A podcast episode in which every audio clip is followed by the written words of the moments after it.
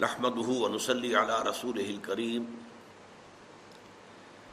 أما بعد، فقد قال الله تبارك وتعالى كما ورد في سورة لقمان أعوذ بالله من الشيطان الرجيم، بسم الله الرحمن الرحيم. وإذ قال لقمان لابنه وهو يعزه يا بني لا تشرك بالله، إن الشرك لظلم عظيم. وقال تبارک و تعالی کما ورد مرتين في سورة النساء، ان الله لا يغفر ان يشرك به ويغفر ما دون ذلك لمن يشاء صدق الله العظيم رب اشرح لي صدري ويسر لي امري واحلل عقدة من لساني يفقهوا قولي اللهم ربنا الهمنا رشدنا واعذنا من شرور انفسنا. اللهم ارنا الحق حقا وارزقنا اتباعه وارنا الباطل باطلا وارزقنا اجتنابه اللهم وفقنا لما تحب وترضى اللهم انا نعوذ بك من الشك والشرك ربنا لا تجعلنا من المشركين آمین یا رب العالمین معزز حاضرین اور محترم خواتین، آپ کے علم ہے کہ آج ہمیں ایک نہایت اہم موضوع پر گفتگو کرنی ہے۔ حقیقت و اقسام شرک۔ آپ کے علم میں ہے کہ اسلام دین توحید ہے۔ اور توحید کی ضد یا اس کا اینٹونم یا اس کا مخالف شرک ہے۔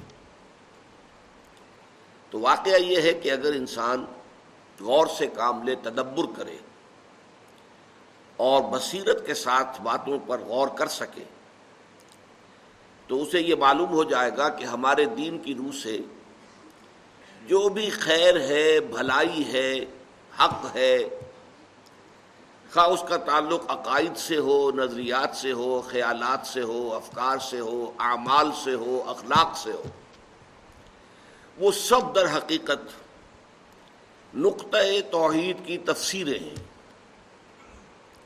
ان سب کا تعلق کہیں نہ کہیں جا کر جو شجرہ طیبہ ہے توحید کا اسے جڑ جائے گا۔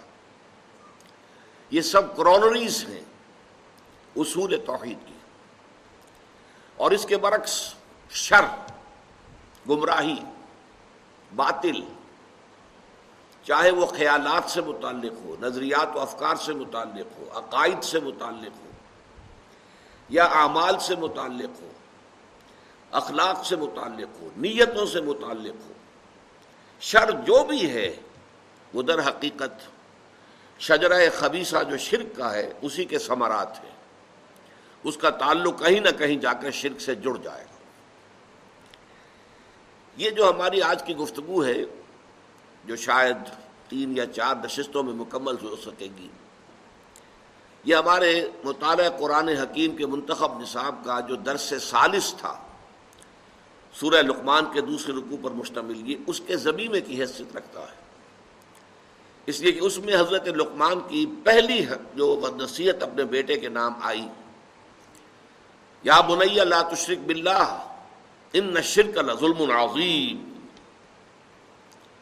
اے میرے بچے، اللہ کے ساتھ شرک ہرگز مت کیجو۔ اس لیے کہ شرک بہت بڑا ظلم ہے، بہت بڑا ظلم ہے۔ اور یہ میں آپ کو بتا چکا ہوں کہ شرک میں یہ ظلم دو میں سے ایک شکل اختیار کرتا ہے۔ یا تو اللہ تعالیٰ کو اس کے مقام رفیع سے گرا کر کسی اعتبار سے مخلوقات کی صف میں لا کر کھڑا کر دیا جاتا ہے۔ یہ بھی ظلم ہوا۔ اور یا مخلوقات میں سے کسی کو اٹھا کر محبت کے غلوب میں، عقیدت کے غلوب میں، مخلوق میں سے کسی ہستی کو اٹھا کر اور کسی پہلو سے کسی اعتبار سے اللہ کے برابر کر دیا، یہ بھی ظلم ہے۔ امام راغب رحمۃ اللہ علیہ نے لفظ ظلم کی تشریح کی ہے۔ وزن الشے فی غیر محل ہی کسی شے کو اس کے اصل مقام سے ہٹا دینا۔ اور یہ کسی شے کو اس کے اصل مقام سے ہٹا دینا، اما میں نقصان یا تو اس میں کوئی کمی کر دینا اور زیادت، یا کوئی زیادتی کر دینا۔ وہ اما بے عدول وقت ہی و مکان ہی یا اس شے کا جو وقت ہے معین اور جو اس کا مرتبہ اور مکان ہے۔ یہ اس میں ظرف کے دونوں پہلو آ گئے، ظرف زمان، ظرف مکان۔ اس میں اس کی اصل مقام سے اسے ہٹا دینا۔ تو ان شرک اللہ ظلم العظیم پھر میں آپ کو بتا چکا ہوں، سورہ نساء میں دو مرتبہ یہ آیت آئی جو میں نے آج بھی تلاوت کی ہے آغاز میں۔ ان اللہ لا یغفر و یشرا کبھی یہ آیت نمبر اڑتالیس اور ایک سو سولہ، یہ آیات ہیں سورہ نساء کی۔ اللہ تعالیٰ فرماتے ہیں، ان اللہ لا یغفر و یشر کبھی اللہ اس سے تو ہرگز معاف نہیں فرمائے گا کہ اس کے ساتھ شرک کیا جائے۔ وہ یغفر و مادو نظال کا لمشا البتہ جو بھی اس سے کمتر ہوگا، اس کو اللہ تعالیٰ بخش دے گا، جس کو چاہے گا۔ اس میں بھی یہ واضح رہنا چاہیے کہ یہ اوپن لائسنس نہیں ہے کہ باقی سارے گناہ بخش دیے جائیں گے لازمن نہیں۔ امید کی جا سکتی ہے۔ شرک سے بھی آدمی اس کے گناہ کے عذاب سے بچ سکتا ہے اگر توبہ کر لے۔ مرنے سے پہلے پہلے توبہ کرنے کی توفیق ہو گئی تو بچ جائے گا۔ لیکن بغیر توبہ کے شرک سے بچنے کا کوئی سوال نہیں، اس کے عذاب سے، اس کی سزا سے۔ لیکن بقیہ جو گناہ ہے، کسی کی نمازوں میں کمی رہ گئی ہے، کسی کے روزوں میں کمی رہ گئی ہے، کسی کا کوئی اور کوتاہی ہو گئی ہے، تو وہ اللہ تعالیٰ خاص طور پر اپنے حقوق کا جو معاملہ ہے، حقوق اللہ، اس میں یہ جس شخص کو چاہے گا، پوری فراخ دلی کے ساتھ معاف فرما دے گا۔ اس کی امید کی جا سکتی ہے۔ یہ تو ایک پہلو ہوا شرک کی اہمیت کا، کہ اللہ تعالیٰ نے فرما دیا، صاف صاف کہ اس کو میں نہیں بخشوں گا، نہیں معاف کروں گا۔ کانورسلی اسی بات کو قرآن اس طریقے سے واضح کرتا ہے کہ کسی انسان کے لیے، کسی بشر کے لیے سب سے بڑی صنعت، سب سے بڑا سرٹیفکیٹ سب سے بڑا ٹیسٹیمونیل یہ ہے اللہ کی طرف سے کہ اللہ یہ مان لے کہ میرا یہ بندہ مشرق نہیں ہے۔ جو شرک سے بچ گیا، گویا کہ وہ بہت بلند مقام پر شرک سے جملہ اعتبارات سے بچ جانا۔ یہ نہیں کہ ایک شکل بت پرستی کی تھی وہ چھوڑ دی۔ لیکن اور پرستشیں جاری ہیں۔ دولت کی پرستش جاری ہے، اس میں حلال اور حرام کی تمیز ہے ہی نہیں۔ تو یہ اگر جاری ہے تو وہ معاملہ اور ہے۔ لیکن جو شخص ہر نو کے شرک سے بچ گیا، یہ گویا کہ بلند ترین مقام ہے، انسانیت کا اس سے اونچا مقام اور کوئی نہیں۔ یہی وجہ ہے کہ آپ قرآن مجید پڑھتے ہیں، تلاوت کرتے ہیں۔ حضرت ابراہیم علیہ السلام کا جہاں ذکر آتا ہے، ان کے محامد اور ان کے محاسن، ان کے مقامات بلند، جو مختلف امتحانات میں سے وہ گزرے ہیں، ان کا تذکرہ کر کے آخری بات جو کہی جاتی ہے، وما کان من المشرقین ابراہیم مشرقوں میں سے نہیں تھے۔ وہ ہر نو کے شرک سے پاک ہو چکے تھے۔ ان کا دامن کسی بھی نو کے شرک سے ملوث نہیں تھا۔ حالانکہ حضرت ابراہیم کا آپ کو معلوم ہے مقام کیا ہے۔ ایک طرف تو آپ کو معلوم ہے وہ ابو الانبیاء ہے ان کی اولاد میں سینکڑوں نبی پیدا ہوئے۔ سارے انبیاء بنی اسرائیل انہی کی نسل میں سے ہے نا اسرائیل کون تھے؟ حضرت ابراہیم کے پوتے۔ حضرت یعقوب ابن اسحاق ابن ابراہیم علیہ السلاۃ وسلام ان کی نسل میں جتنے بھی آئے۔ پھر سید المرسلین، آخر الانبیاء، خاتم النبیین، محمد الرسول اللہ، وہ بھی حضرت ابراہیم کی نسل میں سے آئے، حضرت اسماعیل کی اولاد۔ تیسری شاخ ایک اور تھی، حضرت ابراہیم کی اولاد کی بنی قطورہ۔ ان میں بھی انبیاء ہے جن میں سے ایک کا نام بہت مشہور ہے، حضرت شعیب علیہ السلام۔ تو سینکڑوں انبیاء ابو الانبیاء ہیں یہ۔ پھر اللہ تعالیٰ کے ساتھ ان کی نسبت کیا ہے؟ خلیل اللہ و تخت اللہ ابراہیم خلیلہ۔ یہ سورہ نساہی میں آیت نمبر ایک سو پچیس میں فرمایا گیا، اللہ نے ابراہیم کو تو اپنا خلیل بنا دیا، دوست بنا دیا۔ تیسرے یہ کہ فرمایا، امام الناس سے انی جائلوں کا لناس سے امام اے ابراہیم، میں تمہیں تمام نو انسانی کے لیے امام بنانے والا ہوں۔ یہ تینوں نسبتیں نوٹ کر لیجیے اور پھر اس بات کو سامنے رکھیے کہ ان کے لیے سب سے بڑا ٹیسٹیمونیل سب سے بڑا سرٹیفکیٹ سب سے بڑی سند وہ کیا ہے؟ وما کا من المشرقی البتہ اب آئیے، اس شرک کی ہمہ گیری کا کیا عالم ہے؟ ایک تو قرآن مجید میں ہی سورہ یوسف میں فرمایا گیا، آیت نمبر ایک سو چھ ہے۔ وما یو مینو ہم وما یو مینو اکثر ہم بلّہ ہے اللہ وحم مشرقون جو لوگ اللہ کے ماننے والے ہیں، اللہ پر ایمان رکھتے ہیں، ان کی عظیم اکثریت بھی مشرقین پر مشتمل ہے۔ وبا یو مینو اکثر ہم ہے اور ان میں کی اکثریت نہیں ایمان رکھتی اللہ پر اللہ وہ مشرقون مگر یہ کہ کسی نہ کسی نو کے شرک میں بھی مبتلا ہوتے ہیں۔ یہ ہے اصل موضوع ہمارا آج کا، کہ ہم پہچان سکیں شرک کن کن حالتوں میں آتا ہے۔ یہ اتنا وسیع ہے، اتنا ہماگیر برس ہے۔ یہ اس قدر اس کے شاخیں ہیں، اس کے شیڈز اتنے مختلف ہیں، اس کی صورتیں اتنی ہیں کہ واقعہ یہ ہے کہ اکثر و بیشتر پہچاننا مشکل ہو جاتا ہے۔ اور ایک خاص بات کو نوٹ کیجیے، ہر دور میں تاریخ انسانی کے یہ مرض جو ہے ایک نئی شکل میں ظہور پذیر ہوا ہے، ہر دور میں نئی شکل میں۔ اس کے لیے ضرورت ہے کہ انسان میں وہ باطنی بصیرت پیدا ہو جائے۔ فارسی کا ایک شعر ہے باہر رنگے کے خواہی جامہ میں پوش، من انداز قدت رامی شناسم کہ تم چاہے کسی رنگ کا لباس پہن لو میں تمہیں تمہارے قد سے پہچان لوں گا۔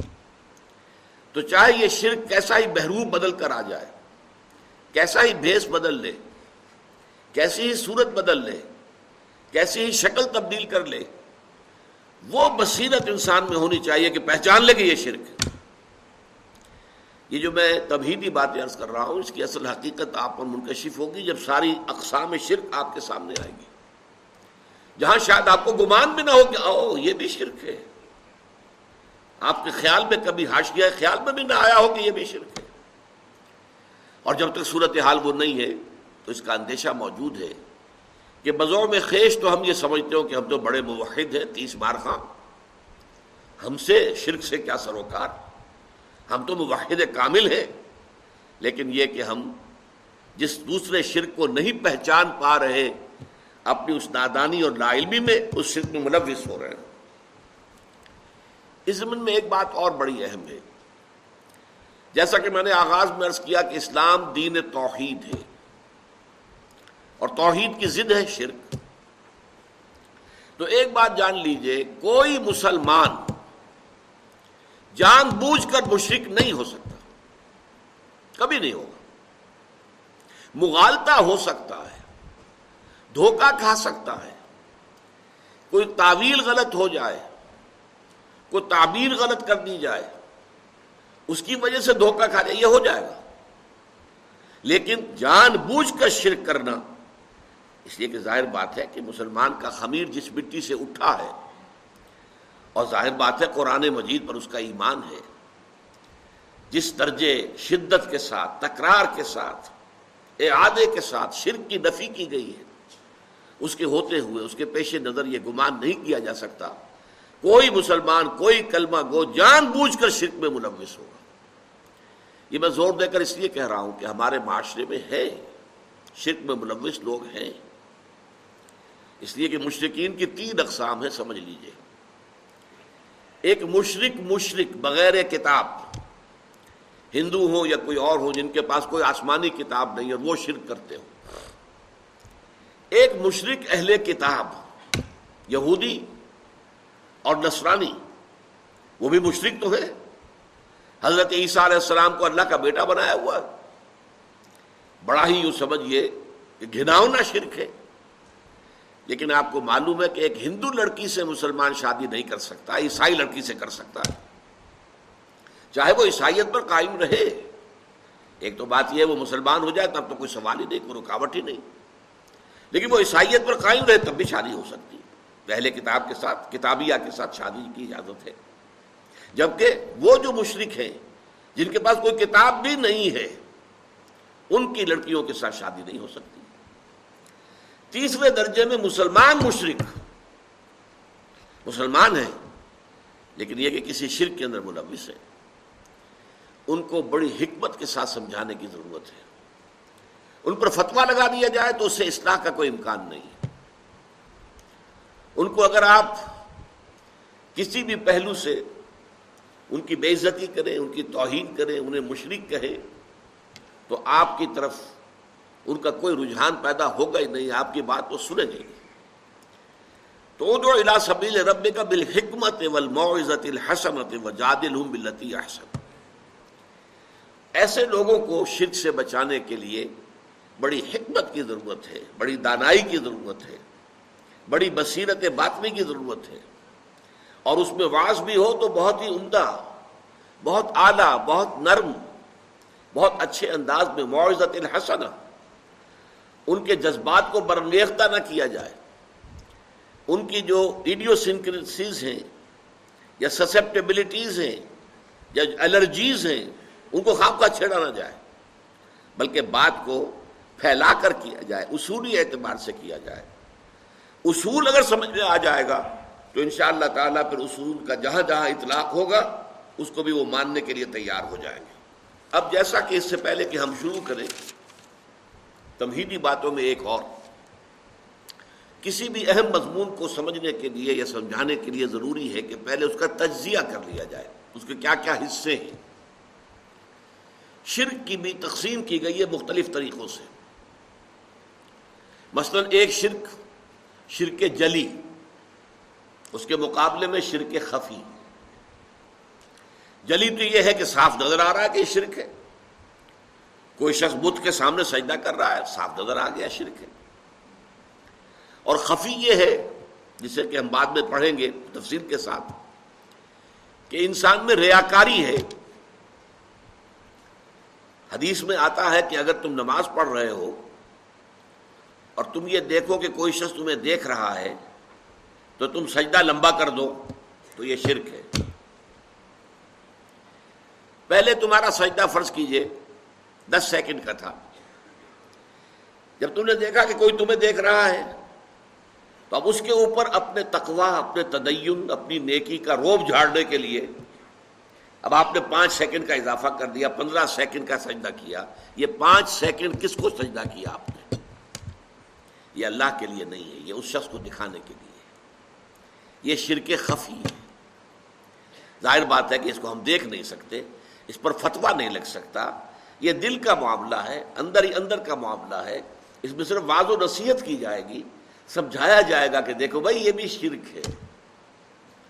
حضور نے فرمایا کہ شرک خفی کو پہچاننا اتنا مشکل ہے۔ ذرا آپ دیکھیے تمثیل۔ جتنا کہ کسی گھپ ادھیری رات کے اندر کسی سیاہ پتھر پر چلنے والی سیاہ چیوٹی کو دیکھنا مشکل ہے۔ کیا کیا چیزیں جمع کر دی حضور نے ایک تشبیح کے اندر۔ رات انتہائی سیاہ ہے، پتھر انتہائی سیاہ ہے، اور اس پر سیاہ رنگ کی ایک چیوٹی چل رہی ہے۔ دیکھنا ممکن ہے۔ آپ نے فرمایا، اتنا ہی شرک خفی کو پہچاننا مشکل ہے۔ تو شرک کی ایک تقسیم کیا ہوئی؟ شرک جلی اور شرک خفی۔ دوسری تقسیم، شرک فی العقیدہ اور شرک فی العمل۔ ایک عقیدے کے اندر، نظریات میں، خیالات میں، عقائد میں شرک داخل ہو جائے۔ اور ایک یہ کہ عمل میں، عقیدے میں تو نہیں ہے، عمل میں ہے۔ یہ دوسری تقسیم ہو جائے گی۔ تیسری تقسیم امام ابن تیمیہ رحمۃ اللہ علیہ نے کی، شرک فی المعرفت اور شرک فی طلب اللہ کے پہچاننے میں شرک۔ ظاہر بات ہے، ذات باری تعالیٰ کے اندر صفات اور ذات کے اعتبار سے کوئی شرک داخل کر دینا، یہ شرک فی المعرفہ۔ اللہ کی معرفت میں کمی ہو گئی۔ اور شرک فی طلب کیا ہے؟ یہ ذرا بات سمجھنے کی ہے۔ ایمان کا تقاضا، توحید کا تقاضا کیا ہے؟ تمہارا مطلوب و مقصود اللہ کے سوا کوئی نہ رہے۔ لا مطلوب الا اللہ، لا مقصود الا اللہ۔ اگر اللہ کے سوا بھی کوئی تمہارا مطلوب اور مقصود بن گیا، یہ شرک ہے۔ ذریعے کے طور پر استعمال کرو، کوئی حرج نہیں۔ یہ دنیا برتنے کی شاید برتو۔ دنیا کو مطلوب نہ بنا لینا، مقصود نہ بنا لینا۔ لا مقصود اللہ، لا مطلوب اللہ۔ یہ گویا کہ شرک فی العمل والی بات ہو جائے گی۔ یہ تقسیم ایک دوسرے کو اوور لیپ کر رہی ہے لیکن بڑی گہری بات کہی ہے کہ جو امام ابن تیمیہ نے کہی ہے، شرک فی المعرفہ اور شرک فی طلب مطلوب کے۔ لیکن میں یہاں جس پہلو سے، جس انداز میں تقسیم کر رہا ہوں اور اس کو بیان کروں گا، وہ یہ ہے، یہ زیادہ سائنٹیفک انداز ہے میرے نزدیک اللہ عالم۔ وہ تین قسم کا شرک ہے۔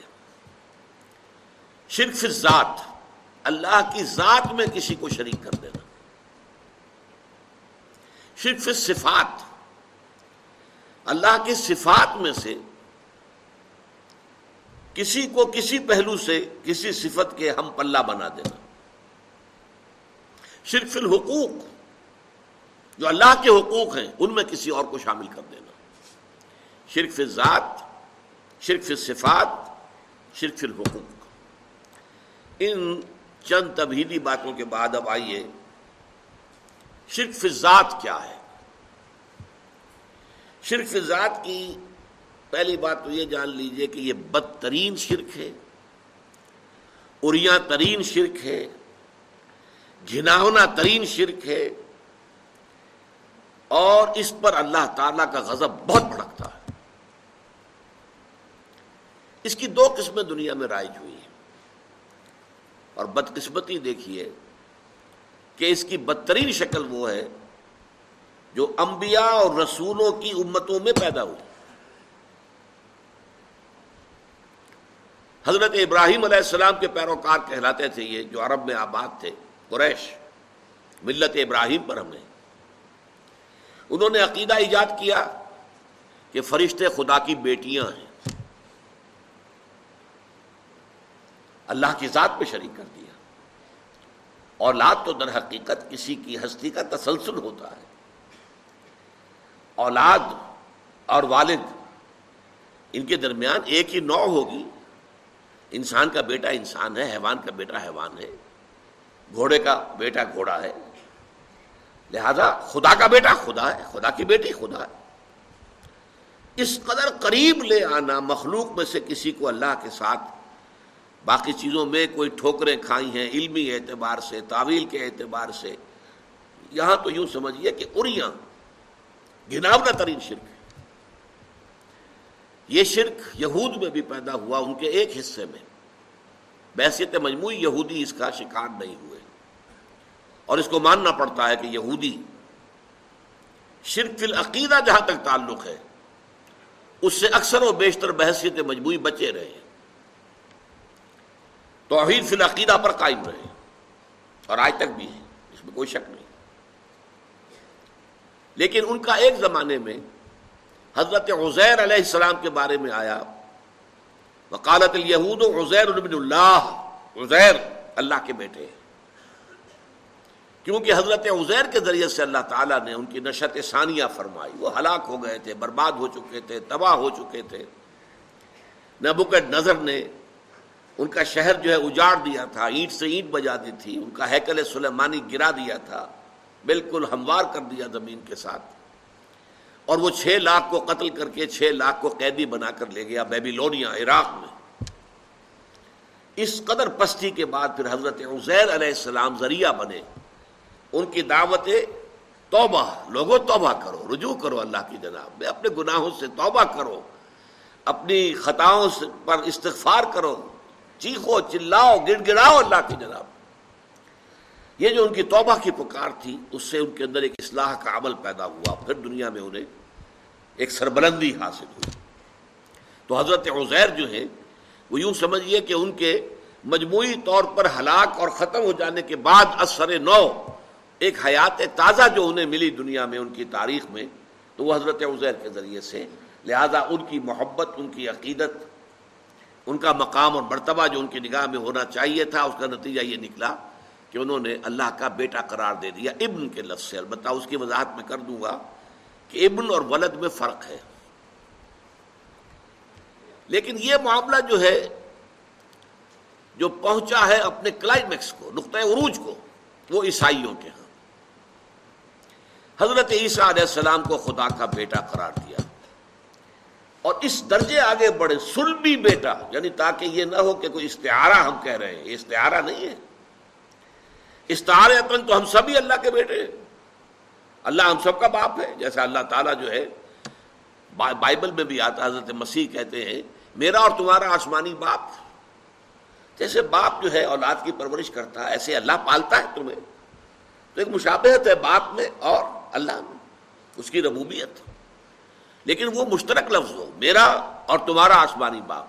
لیکن انہوں نے وہ حضرت مسیح علیہ السلام کو خاص سلبی بیٹا کرا دے ولد، اولاد، اصل اولاد سلبی بیٹا۔ یہ جو بدترین شرک ہے، دیکھیے، اس کا توڑ کرنے کے لیے قرآن مجید میں سب سے نمایاں تو وہ چھوٹی سی سورت، سورہ اخلاص۔ اور وہ سلو سے قرآن کے مساوی قرار دی حضور نے۔ تہائی قرآن کے برابر ہے اپنے مرتبے اور اپنے مقام کے اعتبار سے۔ قل هو اللہ احد، اللہ سمد لم یلد ولم یولد ولم یق اللہ کہن احد۔ کہہ دو وہ اللہ اکیلا ہے، تنہا ہے۔ تمام کائنات کا سہارا ہے۔ نہ اس نے کسی کو جنا، نہ وہ جنا گیا۔ اور کوئی اس کا کف نہیں ہے۔ ہم پلہ، ہم سر، برابر۔ کف کا لفظ اردو میں بھی مستعمل ہے، برابری والے۔ تو چونکہ اولاد جو ہے، وہ تو آپ کو معلوم ہے کہ پنجابی میں ایک لفظ استعمال ہوتا ہے، شریکہ۔ یہ چچا تائے کے بیٹے جو ہے یہ شریکہ ہوا نا ان کا۔ تو یہ تو گویا کہ اگر اللہ کے ساتھ کسی کو بیٹا بیٹی بنا دیا جائے تو تو شریکہ ہو گیا اللہ کے ساتھ۔ اور شریکہ جو ہے وہ دشمنی کی بنیاد ہوتی ہے۔ اسی طریقے سے بڑی پیاری آیت ہے سورہ بنی اسرائیل کی آخری۔ قل الحمد للہ لم يتخذ ولدا ولم يكن له شريك في الملك ولم يكن له ولي من الذل وكبره تكبيرا۔ کہہ دو، کل تعریف، کل ثنا کل حمد اس اللہ کے لیے ہے۔ جس نے کسی کو اپنا بیٹا نہیں بنایا اور نہ ہی اس کا کوئی شریک ہے بادشاہت میں، نہ ہی اس کا کوئی دوست ہے کسی کمزوری کی وجہ سے۔ اور تکبیر کرو اس کی، جیسا کہ اس کی تکبیر کا حق ہے۔ اسی طرح سورہ کہف کے شروع میں فرمایا، جس پر جو غضب آیا ہے۔ وہ یونزر الدین کالو تخد اللہ ما لهم به من علم ولا لآبائهم كبرت كلمة تخرج من افواههم ان يقولون الا كذبا۔ یہ قرآن ہم نے محمد پر اس لیے نازل کیا کہ وہ خبردار کر دیں ان لوگوں کو جنہوں نے یہ کہا ہے کہ اللہ نے کسی کو اپنا بیٹا بنایا۔ ان کے پاس اس زمن میں کوئی علم نہیں ہے، یہ ٹامک ٹوئیاں مار رہے ہیں۔ ان کے من گھڑت خیالات ہیں۔ اور جتنی بڑی بات ان کے منہ سے نکل رہی ہے، اللہ کے جناب میں گستاخی کی۔ کب عورت کلے تخرج من بہت بڑی گستاخی والی بات ہے جو ان کے منہ سے نکل رہی ہے۔ ان یقول اللہ کزبا اور وہ کچھ نہیں کہہ رہے، مگر جھوٹ۔ فلال کا باق نفس کا سارے علم یو بحاظ الحدیث اصفا تو اے نبی، شاید کہ آپ ان کے انجام اور ان کے بعد میں جو حالات آنے والے ہیں، اس پر صدمے سے اپنے آپ کو ہلاک کر لیں اگر وہ یہ اس قرآن پر ایمان نہ لائے اور اس اپنی شرک سے باز نہ آئے۔ اس زمن میں جو ضربہ سنام ہے قرآن مجید کا، ہر موضوع پر قرآن مجید کی ایک چوٹی کسی جگہ پر وہ مضمون جو ہے، وہ اپنی انتہائی بلندی پر آ جاتا ہے، انتہائی بلندی پر۔ وہ ذروۂ سنام جو ہے، وہ سورہ مریم میں ہے۔ سورہ کاف کے فوراً بعد سورہ مریم ہے۔ وقال التخر رحمان ولدا۔ انہوں نے کہا کہ رحمان نے کسی کو بیٹا بنایا۔ لقت جے تم شعین ادا۔ دیکھو تم بڑی گستاخی کی بات کر رہے ہو۔ بہت بڑا گستاخی کا کلمہ تم کہہ رہے ہو۔ وہ کتنا بڑا گستاخی کا کلمہ ہے۔ تقاد سماوات یا تفتر نہ من قریب ہے کہ اس کی وجہ سے، اس گستاخی کی وجہ سے آسمان پھٹ جائیں۔ وطن شک الارض، اور زمین شک ہو جائے۔ وہ تخر الجبال و حدا، اور پہاڑ دھماکے کے ساتھ زمین پر گر پڑے۔ رحمان ولدا، انہوں نے رحمان کے لیے بیٹا تجویز کیا۔ وما یم بغیل رحمان ولدا، اور رحمان کے یہ شایان شان ہی نہیں ہے کہ وہ کسی کو بیٹا بنائے۔ یہ بڑا پیارا نقطہ ہے، اس کو سمجھ لیجیے۔ شایان شان نہ ہونے کے مراد کیا ہے؟ دیکھیے بیٹے کی آرزو اس کو ہوتی ہے جو خود فانی ہوتا ہے۔ مجھے معلوم ہے میں مر جاؤں گا، میرا وجود نہیں رہے گا۔ میرا بیٹا ہوگا، میرا نام چلے گا۔ انسان یہ سوچتا ہے کہ میری اپنی ہستی کا تسلسل میرے بیٹے کی شکل میں، بیٹے کے بیٹے پھر پوتے کی شکل میں، میری ہستی کا تسلسل ہے۔ آخر ظاہر بات ہے کہ باپ کے نطفے سے بیٹا پیدا ہوا، بیٹے کے نطفے سے پوتا پیدا، وہ تسلسل تو ہے نا۔ وہ تسلسل ذات کا موجود ہے۔ تو در حقیقت بیٹے کی خواہش تو اس کو ہوگی کہ جو خود فانی ہے، جس کو ختم ہو جانا ہے، جس کے لیے دوام نہیں ہے۔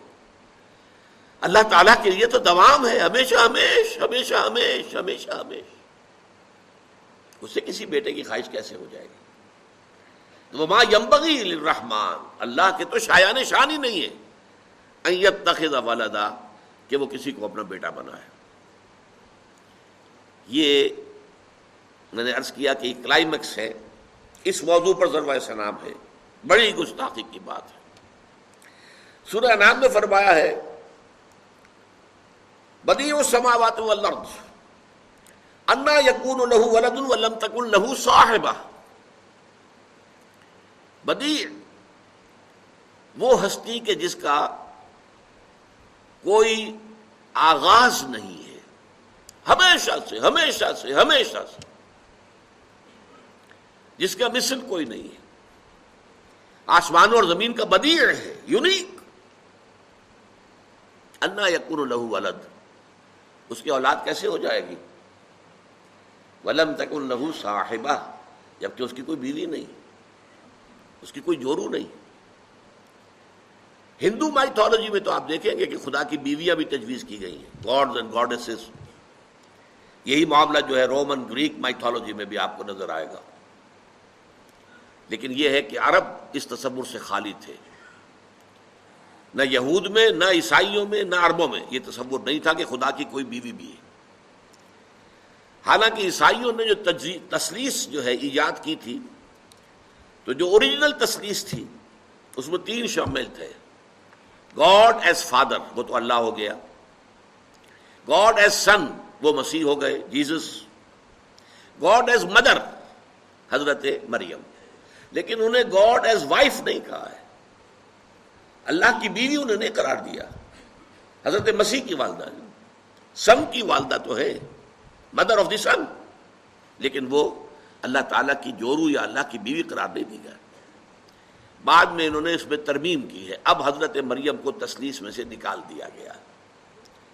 قرآن مجید میں ذکر ہے۔ اس لیے کہ جب قرآن نازل ہوا، اس وقت جو ہے وہ تسلیس کے اندر یہ چیز شامل تھی۔ اب تو ان کی تصدیق کیا ہے؟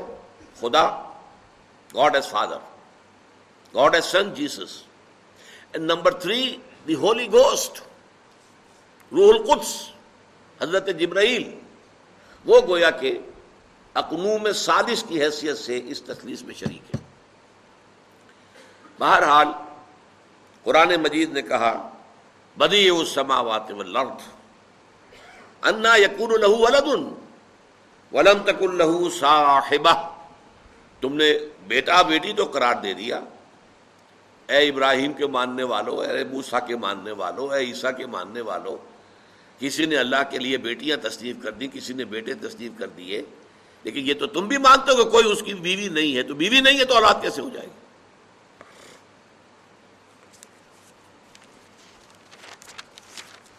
یہ ایک قسم کا شرک تھا کہ جو شرک فضات جو میں نے عرض کیا کہ عجیب ترین بات یہ ہے کہ ار العظم من الرسل، ابراہیم اور موسا اور عیسیٰ کے ماننے والوں میں پیدا ہوا۔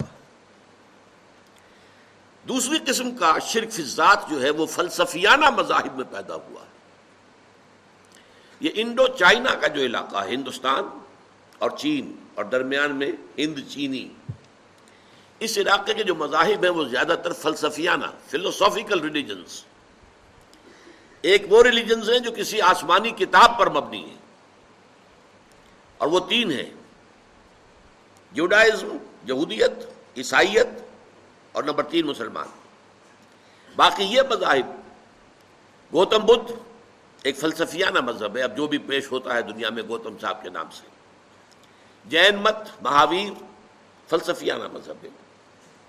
شنکراچاریہ ایک فلسفیانہ نظریہ ہے۔ اسی طریقے سے رامنج ایک فلسفیانہ نظریہ ہے۔ تاؤ فلسفیانہ نظریہ ہے۔ کنفیوشزم فلسفیانہ ہے۔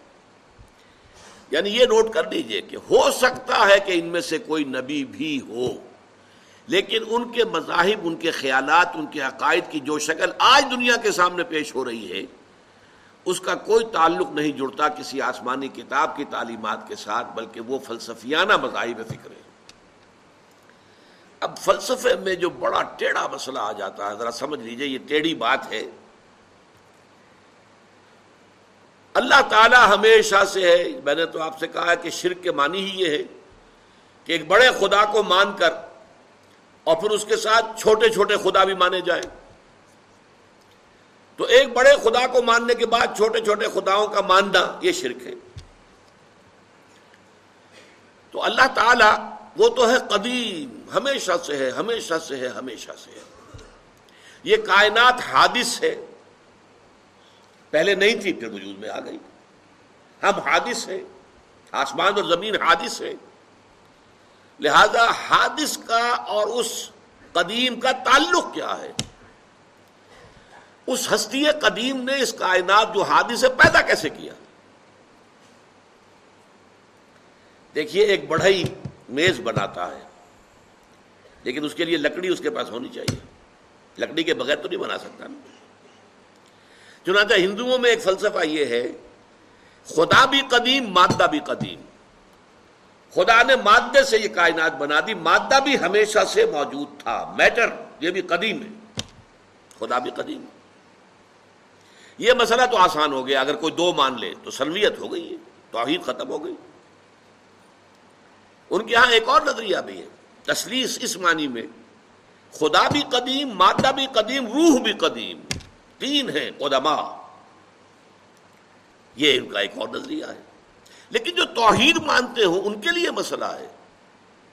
ذات باری تعالی جو قدیم ہے، ہمیشہ سے ہے۔ اس نے جو پیدا کیا اس کائنات کو، کیسے پیدا کیا؟ بغیر کسی میٹر کے۔ تو کیا اپنے وجود کا کوئی ٹکڑا کاٹ کر اس سے بنایا؟ معاذ اللہ۔ اس کو بھی ہم نہیں کہہ سکتے۔ اللہ تعالیٰ کی ذات میں کوئی تجزیہ، کوئی تقسیم ہو ہی نہیں سکتی۔ تو کیسے بنائے یہ ہے مسئلہ بڑا ٹیڑھا فلسفے کا۔ یہ دین کا مسئلہ نہیں ہے۔ ہمارے نہ قرآن مجید میں اس پر بحث ہے، نہ احادیث میں۔ لیکن جو لوگ فلسفی جو ہیں، اب ظاہر بات ہے کہ وہ بال کی کھال جب اتارتے ہیں، تو ان کے لیے یہ مسئلہ بڑا ٹیڑھا بن گیا۔ چنانچہ ان کے ہاں ایک حل اس کا یہ نکلا، جسے کہتے ہیں پینتھیزم کل کائنات خدا ہی ہے۔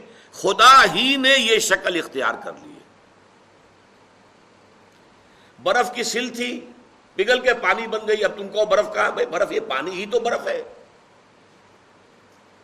برف کی سل پگھل کر پانی بن گئی۔ پانی کو تم نے ابالا، وہ بھاپ بن گئی۔ اب تم کو پانی کہاں گیا؟ بھائی پانی ہی ہے یہ۔ وہ جو بھاپ ہے وہ پانی بھی ہے، وہ بھاپ ہی برف بھی ہے۔ اسی طرح خدا نے خود ہی اپنے آپ کو اس کائنات کی شکل میں ظاہر کر دیا۔ اب اس کا نتیجہ بڑا خوفناک نکلا۔ اس کا مطلب ہے ہر شے خدا ہے۔ خدائی میں شریک ہے۔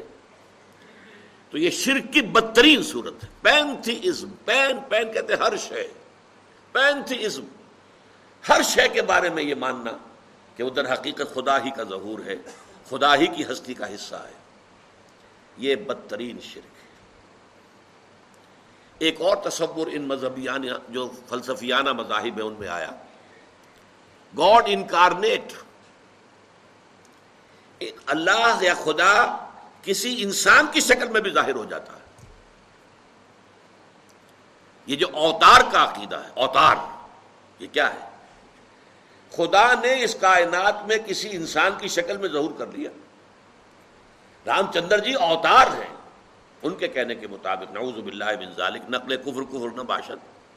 وہ اوتار ہے، خدا نے ان کی شکل اختیار کر لی اور دنیا میں آ گئے۔ ان کے ہاں اوتار کا عقیدہ جو ہے، آپ کو معلوم ہے، ہندوؤں میں بڑے بڑے وسیع پیمانے پر نو نو، دس دس اوتار وہ مانتے لیکن یہ کہ بدترین شرک ہے یہ بھی۔ تو پینتھیزم ایک وسیع پیمانے پر یہ شرک فی ذات کی بدترین صورت ہے۔ اور گاڈ انکارنیٹ، انکارنیشن۔ یا یہ کہ کسی انسان میں خدا حلول کر جاتا ہے۔ حلول و اتحاد ایجا محالست۔ یہ ناممکن ہے۔ ذات باری تعالی ورا الورا ورا الورا سما ورا الورا اللہ بہت بلند ہے، بہت بلند ہے، بہت بلند ہے۔ یہ کائنات بہت پست ہے، بہت پست ہے، بہت پست ہے۔ ان دونوں کے مابین اس طرح کا کوئی رشتہ قائم کر دینا یہ اللہ کی جناب میں بہت بڑی گستاخی ہے۔